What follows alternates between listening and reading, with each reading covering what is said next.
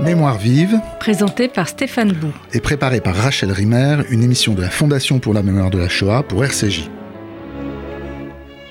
En 1944, un groupe d'étudiants juifs issus de la résistance crée l'Union des étudiants juifs de France. La première vocation de l'UEJF est sociale, aider les jeunes juifs après la guerre à se réintégrer dans la société française, en les aidant notamment à recouvrer leurs droits d'étudiants. Alors comment l'UEJF s'inscrit-elle 70 années plus tard dans la ligne de cet héritage, dans un contexte social et politique qui n'a plus rien à voir avec celui de la France de l'après-guerre? Quels sont aujourd'hui ses projets et ses missions, notamment les projets et les missions auxquels la FMS apporte son aide? La question de la lutte contre l'antisémitisme est ici centrale. Quels sont les programmes et les moyens d'intervention concrets de l'UEJF dans le cadre de cette lutte, qui englobe aussi un travail contre le négationnisme et pour le maintien d'une mémoire vive de la Shoah? Nous sommes aujourd'hui en compagnie de Sacha Gosselin, l'actuel président de l'UEJF, et de Jonathan Arfi, vice-président du CRIF, qui fut président de l'UEJF entre 2003 et 2005, ce qui est une manière, euh, tous les trois, de faire le point sur une période de près de 15 ans, qui, de la présidence de l'un à celle de l'autre, a vu la situation se modifier considérablement. Alors bonjour Sacha Gosselin. Bonjour. Alors peut-être on, pourrait partir d'une lettre ouverte que vous venez d'écrire au président de la République dans l'Express. C'était euh, le 21 février dernier, hein, il y a quelques jours donc, et dans laquelle vous lui demandez de faire de la lutte contre l'antisémitisme une grande cause de son quinquennat. Alors dans ce texte, vous témoignez de l'aggravation de la situation. Est-ce que vous pouvez tout simplement revenir sur les signes et les causes selon vous de cette aggravation? Oui, il y a plusieurs, euh, plusieurs choses qui sont inquiétantes. Déjà, euh, un contexte euh, global avec, bien qu'il y ait une baisse des actes antisémites en France et des actes racistes, il y a une augmentation des actes violents. Et l'antisémitisme du quotidien qui est ressenti par de nombreux Français juifs se traduit par un sentiment d'insécurité assez important. Et puis au-delà de ça, il y a dans le débat public un certain nombre de choses qui sont assez consternante. Euh, les débats auxquels on a assisté ces dernières semaines autour de la réédition des écrits euh, antisémites de Louis-Ferdinand Céline, euh, les commémorations de Jacques Chardonne et de Charles Maurras au recueil officiel, indiquent qu'il y a quelque chose qui ne va pas et qu'il y a une déconnexion entre les paroles de ce gouvernement qui veut lutter contre l'antisémitisme et les actes qui parfois semblent déconnectés lorsque le Premier ministre prend fait et cause pour une réédition euh, des écrits de Céline. Mmh. Et donc vous, pour vous, ça c'est vraiment le, symptôme d'un climat qui, euh, qui a changé ces dernières années. Alors peut-être on peut voir avec Jonathan justement, Arfi, qui, qui était là il y a 15 ans. Est-ce que, est que vous êtes d'accord euh, avec ce, diagnostic en fait, que quelque chose de... Un air du temps s'est vicié davantage au cours des dernières années il y a quelque chose qui est frappant d'abord, c'est de voir à quel point la réalité d'aujourd'hui est somme toute pire que euh, la manière dont nous la craignions il y a 15 ans. Il y a 15 ans, l'antisémitisme, c'était des graffitis, euh, des insultes, euh, des agressions de personnes, malheureusement ça commençait, mais somme toute c'est quelque chose qui ressemblait, j'allais dire, à de la petite délinquance, teintée d'un fond d'antisémitisme, avec effectivement le, marqueur juif qui était très fort, lié à l'époque au contexte de la seconde intifada, mais enfin quelque chose qui, dans les formes, ressemblait à de la, petite, délinquance. 15 ans après, on voit que cet antisémitisme a perduré euh, dans, sa, euh, dans, dans, sa permanence. Enfin, il, y a eu, un fil continu qui nous relie à la situation d'aujourd'hui, et en même temps, il a changé de nature. Aujourd'hui, il y a certes cet antisémitisme du quotidien que l'on décrit, cet air du temps un peu, un peu lourd qui pèse autour du signifiant juif, du signifiant Israël, un peu partout, et en même temps le passage à l'acte terroriste qui a marqué une rupture, un point de rupture euh, dans l'antisémitisme récent en France, euh, que ce soit euh, donc évidemment Toulouse ou l'hypercachère, mais également à leur manière Sarah Halimi et Ilan Halimi également. Et donc ça, c'est venu changer radicalement un point qui est notre capacité de projection dans la société française. Il y a 15 ans, malgré l'antisémitisme, on ne doutait pas de notre projection dans la société française. La question de l'avenir de Juifs de France n'était pas formulée dans ces termes. Aujourd'hui, parce que 15 ans, au fond, ça correspond à une bonne demi-génération, eh bien, on voit euh, une question euh, sous-jacente se poser pour euh, des générations entières de Juifs de France sur leur avenir. Alors, les, deux euh, exemples qu'a donné Sacha Gosselin il y a quelques minutes, quand il parlait de la situation actuelle, et, c'est effectivement les, les exemples qu'il donne dans cette lettre, hein, c'est la commémoration euh, qui avait été inscrite de Charles Maurras au recueil officiel, qui a été retiré, mmh. et ensuite la réédition par Gallimard, le projet de réédition par Gallimard des, des, pamphlets de Céline. Là, on, est dans, on, est, on, sort de la rue, on n'est pas dans la rue. Hein. C'est des exemples que vous donnez, c'est pas les quartiers, c'est pas, c'est autre chose dont il s'agit là que vous pointez, il me semble. Le problème, c'est que si on veut combattre cet antisémitisme auquel on est confronté au quotidien aujourd'hui, cet antisémitisme qui se répand sur les réseaux sociaux, celui d'Alain Soral, de Dieudonné, celui qui a causé la mort de Sarah Halimi, d'Ilan Halimi et qui a provoqué les attentats à Toulouse et à l'hypercachère, il faut aussi pouvoir être en mesure de ne pas commémorer euh, l'antisémitisme du XXe siècle et de ne pas lui donner une tribune qu'il ne mérite pas.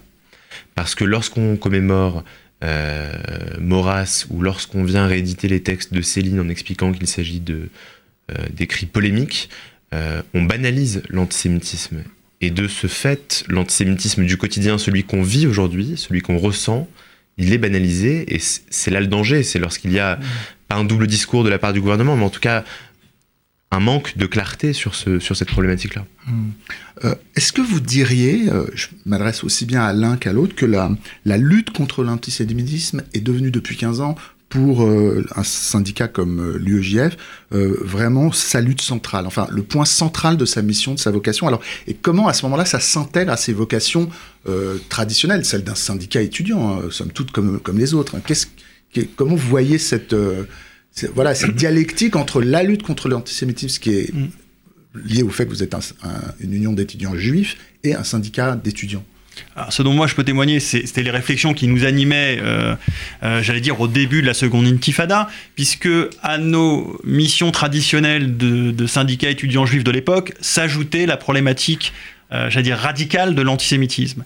Et euh, la vraie difficulté euh, politique à laquelle on se confrontait, c'était de dire comment on se débrouille pour que cette question de l'antisémitisme ne vampirise pas effectivement l'ensemble de la vocation de l'institution. et une formule que... Sous-entendu que, vous avez le sentiment que ça a été le cas bah, c'est le, non, mais c'est le risque premier. En fait, c'est la grande victoire des antisémites à partir du moment où, hmm. on, où du fait de l'antisémitisme, on consacre l'essentiel de nos ressources en temps, en moyens financiers à la lutte contre l'antisémitisme, on en oublie, on en perd une partie de notre identité et donc quelque part on réalise le projet des antisémites, si j'ose dire. Donc le vrai défi euh, pour euh, le monde juif institutionnel, c'est de euh, garder le cap de sa mission première, et d'une certaine manière, par exemple, le monde ultra-orthodoxe, dont je ne fais pas partie à titre personnel, eh bien, je, lui suis, je lui suis souvent reconnaissant, ou en tout cas admiratif de cette capacité à poursuivre son projet juif, euh, indépendamment de, euh, du développement ou non de l'antisémitisme à ses portes. Et donc, euh, alors évidemment, l'UEJF, et c'est le cas pour l'ensemble des institutions juives, et aujourd'hui aussi le CRIF, sont des, des, institutions qui ont une vocation politique, donc la question se pose forcément dans des termes différents, mais il y avait cette volonté, de par des actions propres, de poursuivre des actions qui permettent le déploiement identitaire des Juifs de France d'une manière positive, parce que euh, c'est aussi une manière de répondre à l'antisémitisme que, de le, que de le faire. Alors, vous, dites euh, action propre, vous dites vocation politique. Euh, Sacha Gosselin, dans votre tribune, vous, vous demandez à Macron, à Emmanuel Macron, de, de, faire de, de, la lutte contre l'antisémitisme une des causes de son quinquennat. concrètement, qu'est-ce que vous pourriez lui préconiser, justement? Parce que j'imagine que cette injonction, elle est articulée aussi à une vision politique que vous avez. Ça veut dire quoi d'avoir une vocation politique pour une institution comme la vôtre Et qu'est-ce que concrètement vous pouvez suggérer? Ça signifie que euh, le président de la République va mobiliser euh, euh, les différentes institutions, les différentes autorités de l'État autour de ce combat-là, en prenant acte du fait que le combat contre l'antisémitisme est un combat pour la République et que, à ce titre, tous les moyens de l'État méritent d'être mobilisés. Ça signifie mobiliser des moyens à l'école, renforcer les valeurs républicaines, travailler sur euh, les questions de respect, sur les questions de compréhension de la laïcité euh, à l'école, euh, ne plus tolérer des incivilités. Ça signifie aussi s'opposer aux réseaux sociaux et le président Macron a montré qu'il était capable de s'opposer à des grandes puissances lorsqu'il a reçu Donald Trump ou Vladimir Poutine à Paris ou à Versailles. Il a montré qu'il était capable de s'opposer à des visions politiques qui lui semblaient dangereuses. Et en l'occurrence, avec les réseaux sociaux qui ont des moyens considérable, bien plus important que certains États, ils devraient être en mesure euh, de s'opposer, et pas seulement sur des questions de fiscalité ou des questions économiques, mais sur des questions de valeur, et de dire que la France n'est pas juste un marché à conquérir, mmh. et qu'il euh, il y a euh, des textes de loi qui s'appliquent en France, et que ces textes de loi doivent être appliqués par Google, Facebook, Twitter. ça signifie aussi que il y a que l'État prend en charge davantage la formation des magistrats, la formation des policiers sur les crimes ou les actes à caractère raciste et antisémite. Ça signifie en un mot que l'État est pleinement mobilisé, euh, et qu'il fait de ce sujet un sujet prioritaire parce qu'il considère que c'est un sujet de société. le problème actuellement, c'est que jusqu'à présent, ce gouvernement euh, ne s'est pas encore confronté à des sujets sociétaux, mais davantage à des sujets socio-économiques. Euh, et il est nécessaire aujourd'hui d'attaquer ces sujets-là, sur les questions de laïcité, sur les questions de racisme et d'antisémitisme. Le gouvernement ne peut pas faire l'impasse de ces sujets, il ne peut pas laisser euh, le débat public sans, sans, y prendre part. en, attendant, Sacha, moi je suis, euh, je suis euh, frappé par une chose, c'est, enfin, ça suscite chez moi une forme d'admiration pour, pour Sacha, pour les générations actuelles d'étudiants qui se confrontent à des, au fond des questions qui ont acquis depuis 15 ans une forme de complexité beaucoup plus grande que celle qu'il y avait à l'époque. Je veux dire, nous pensions en 2000, 2002, 2003, 2005, avec une forme de naïveté que euh, euh, l'antisémitisme, au fond, pouvait être résolu en quelques années et que euh, la mobilisation qui était la nôtre était quelque chose, à dire, de court terme, qui pouvait produire du résultat à, portée, de, à portée de, de, bras, de main. Et aujourd'hui, les générations d'étudiants juifs qui s'engagent. C'est vrai, vous feriez une sorte d'une gueule de bois, en fait, sur cette question. Mais il y a eu, il y a eu de, ce qui a traversé la, la communauté juive pour partie, c'est une forme de euh, de sentiment d'impuissance à un moment donné, qui a gagné euh, euh, de démotivation du coup, qui a gagné une partie des rangs militants, et on a vu s'affaiblir la vie militante juive.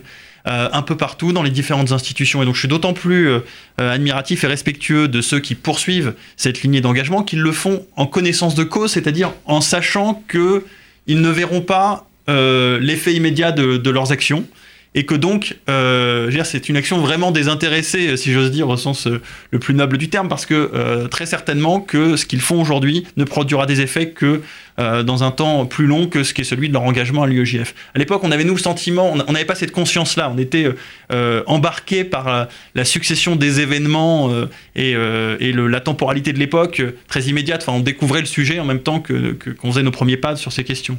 Et ça, ça change aussi radicalement la manière dont on s'engage, je pense. J'aimerais mieux comprendre ce que vous dites quand vous, quand vous expliquez que, que, que à l'époque, vous aviez le sentiment que c'était ça n'allait pas être aussi difficile que ça, que, ça, que, la réalité l'a montré. Euh, ça veut dire quoi? Ça veut dire que vous partiez un peu la fleur au fusil, faire de l'éducation, par exemple dans les, dans les lycées, vous faisiez des programmes, de, et vous, vous pensiez que c'était une affaire de, euh, oui, de, de, pédagogie, et que, et que vous vous êtes confronté progressivement à un, terrain qui résistait euh, à, à, ce, qui, ce qui était euh, enseigné, transmis dans vos, dans vos, dans vos dialogues euh, interculturels, dans, dans, vos rencontres avec les élèves, par exemple. Hein, je... En fait, euh, on a eu le sentiment, et ça s'est traduit de manière chiffrée par les chiffres donc, de, de l'antisémitisme euh, du, du, SPCJ, on a eu le sentiment qu'il y a eu un, un effet cliquet, c'est-à-dire qu'il y, avait, qu'il y a eu un avant et un, et un après 30 septembre 2000, c'est-à-dire début de la seconde intifada, puisque euh, à partir de là, euh, les chiffres de l'antisémitisme témoignent d'une multiplication en moyenne par 10 du volume d'actes antisémites et on n'est jamais, depuis 2000, revenu aux chiffres, des années 90. Donc, euh, ça, c'est ce qu'on voit aujourd'hui. Mais à l'époque, on avait le sentiment qu'on allait réussir à faire re-rentrer le génie dans la lampe. Euh, or, euh, bah, on constate bien que euh, c'est malheureusement pas aussi simple que ça.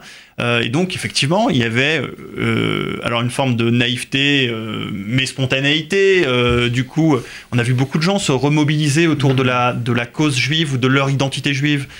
beaucoup de gens qui s'en étaient éloignés au cours des années 90 et qui, au début des années 2000, reviennent à cet engagement juif parce que ont le sentiment qu'il y a là une ligne de front immédiate. Euh, aujourd'hui, c'est une ligne de front permanente, ça devient du coup un, fait avec lequel il faut vivre, enfin c'est structurant identitairement mmh. pour une génération de jeunes juifs.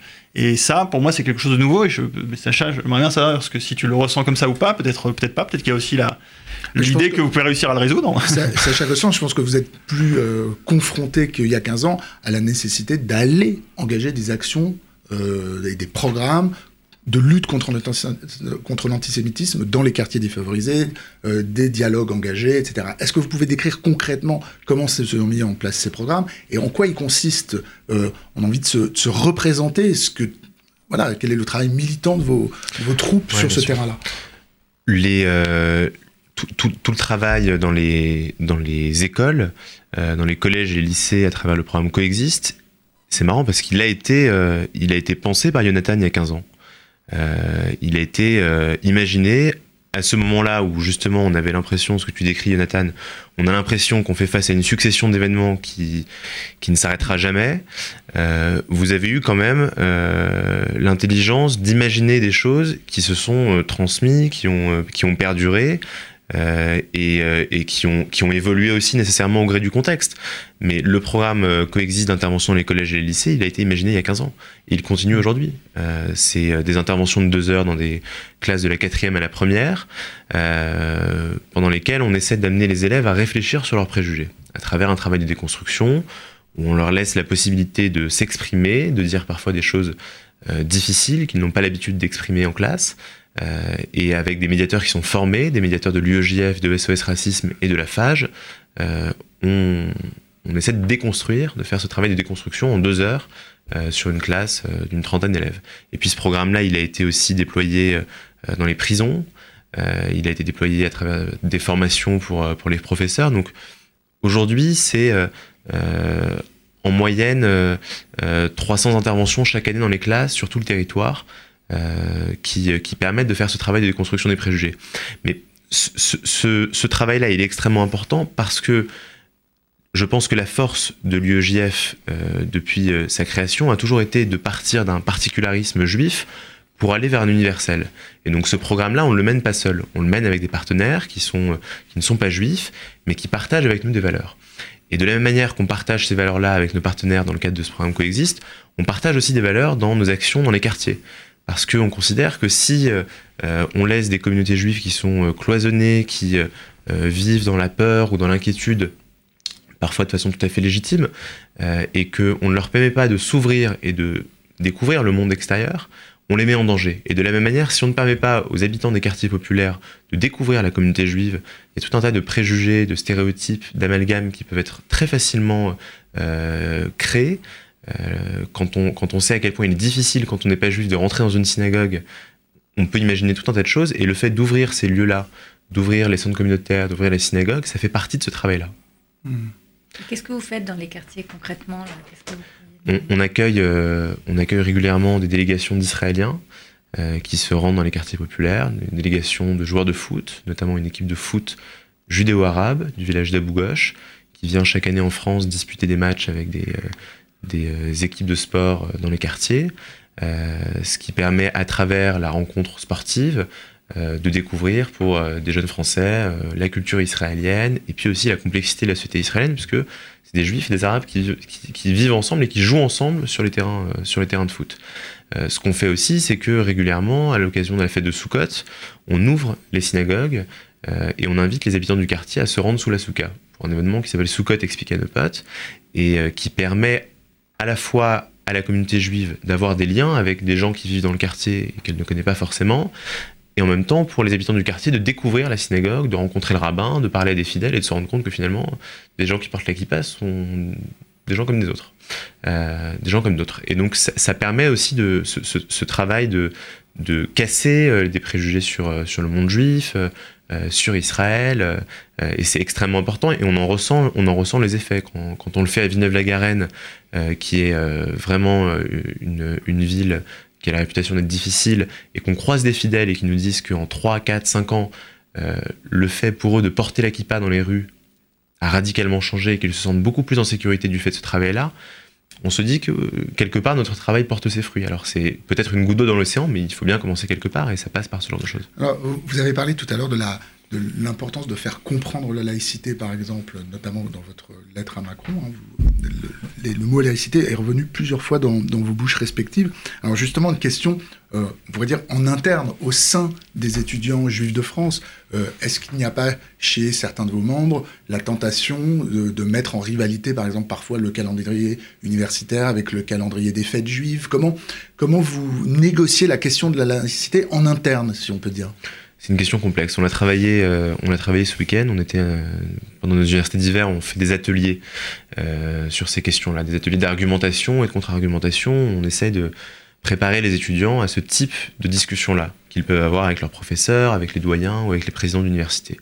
Et c'est une question qui est compliquée parce qu'elle interroge comment est-ce que on peut faire pour à la fois garantir le strict respect de la laïcité, donc la neutralité de l'État vis-à-vis des religions, et en même temps la possibilité pour des étudiants juifs de pratiquer leur religion sans que ça remette en cause leurs études. Et donc il y a une circulaire qui existe depuis 2004 et qui est réactualisée chaque année, qui est publiée au bulletin, officiel de l'éducation nationale, qui permet aux étudiants juifs de s'absenter pour trois fêtes religieuses. Il y a une tolérance administrative qui existe. Cette tolérance-là, elle existe aussi pour les étudiants chrétiens, pour les étudiants musulmans, pour les étudiants bouddhistes, pour d'autres fêtes. Euh, et les fêtes juives, c'est Rosh Hashanah, Kippour et Shavuot. Le problème auquel on est confronté, euh, c'est euh, une crispation autour de la laïcité dans les universités, avec parfois des responsables administratifs qui expliquent à des étudiants euh, que s'ils ne sont pas contents, ils n'ont qu'à soit changer de religion, soit partir en Israël. Euh, au pire, c'est ce qu'on peut entendre. et au mieux, des, des professeurs qui expliquent qu'il est impossible de changer, de changer quelque chose et que si on accepte quelque chose pour les juifs, alors les musulmans demanderont, demanderont autre chose. Donc nous, notre volonté et la ligne de l'UEJF a toujours été de dire nous, on demande l'application des textes de loi, pas plus. On ne peut pas imaginer que dans les universités françaises, il n'y ait pas d'examen le samedi, c'est trop compliqué. Par contre, il peut y avoir des accommodements qui peuvent être faits euh, auprès des professeurs, auprès des chargés TD, pour faire en sorte, par exemple, que des étudiants juifs qui ont un examen qui va tomber pendant Shabbat et qui sont pratiquants aient la possibilité de rendre un devoir supplémentaire ou aient la possibilité d'avoir une session de rattrapage, euh, de telle sorte qu'ils ne soient pas sanctionnés en raison de leur absence. Il y a une question que j'aimerais vous poser. Euh, on va malheureusement bientôt terminer l'émission sur un, sur un des programmes qui a été le vôtre et je voulais savoir où il en était aujourd'hui, euh, qui était euh, lié à la, Ça a été une de vos causes de la reconnaissance du génocide au Rwanda. Je voulais savoir où vous en étiez sur cette question. Pourquoi ça avait été si important pour un syndicat comme l'UEJF euh, de s'engager dans, cette cause, à la fois au Rwanda d'ailleurs, et aussi en France, euh, euh, comme si il fallait à la fois lutter pour la mémoire de la Shoah contre le négationnisme de la Shoah, mais aussi pour la reconnaissance de la mémoire du, génocide des Tutsis et contre le négationnisme de ce génocide? C'était un moment où il y avait euh, dans le débat public du donné qui agitait euh, une concurrence mémoriale en expliquant qu'on parlait trop de la Shoah et pas assez des autres génocides, ou trop de la Shoah et pas assez de l'esclavage. Et euh, Benjamin Aptan, qui était président de l'UEJF en 2006, avait organisé un premier voyage au Rwanda, le, au cours duquel l'UEJF s'était engagé à commémorer chaque année le génocide des Tutsis. Et en parallèle, l'association des étudiants rescapés du génocide s'était engagée à commémorer la Shoah euh, chaque année au Rwanda. Et donc cette commémoration, euh, on, la, maintient euh, avec nos partenaires, notamment Ibuka en France, chaque année. Il y a une plaque qui a été déposée au parc de Choisy dans le 13e il y a un an et demi. qui permet de commémorer ce, ce, ce génocide des Tutsis. Et ce travail-là, il est extrêmement important parce que le combat euh, et, les leçons qu'on peut tirer de la Shoah sont des leçons qui sont universelles. Euh, et on part euh, d'un particularisme juif vers l'universel. Et le travail qui a été fait sur le génocide des Tutsis aujourd'hui est largement insuffisant. Il y a beaucoup de travail qui doit être mené encore, notamment pour faire la lumière sur la responsabilité de la France dans le génocide avant, pendant, après parce que euh, euh, François Mitterrand avait dit à ce moment-là que euh, s'il y avait un génocide dans cette région du monde, c'était pas un problème. Mmh. Et donc ça interroge aussi notre responsabilité en tant que juifs et en tant que français, 50 ans après la Shoah, comment notre génocide a pu se dérouler en Afrique et comment la France peut encore avoir une responsabilité à nouveau.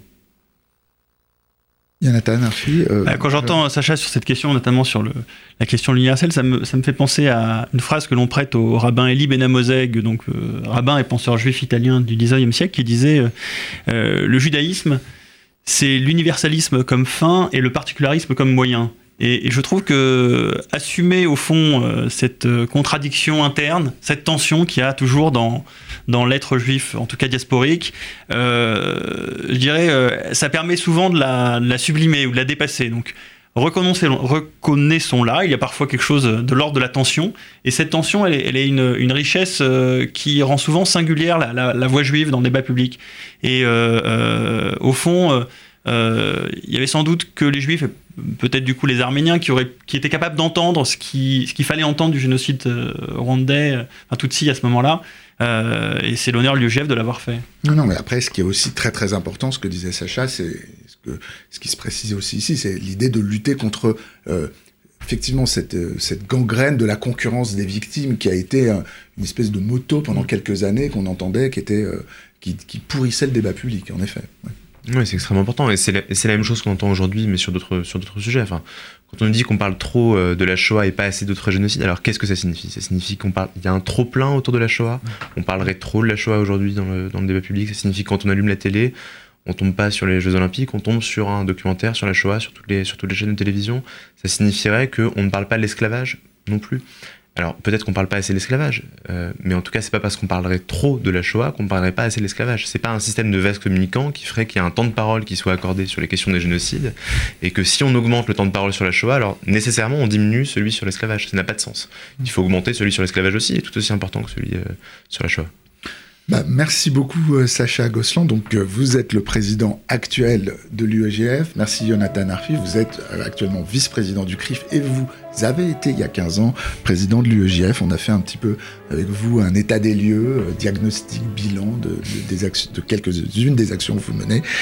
C'était Mémoire vive, deux adresses pour nous réécouter radio-rcj.info et mémoire vive au pluriel.net ainsi que sur l'application RCJ.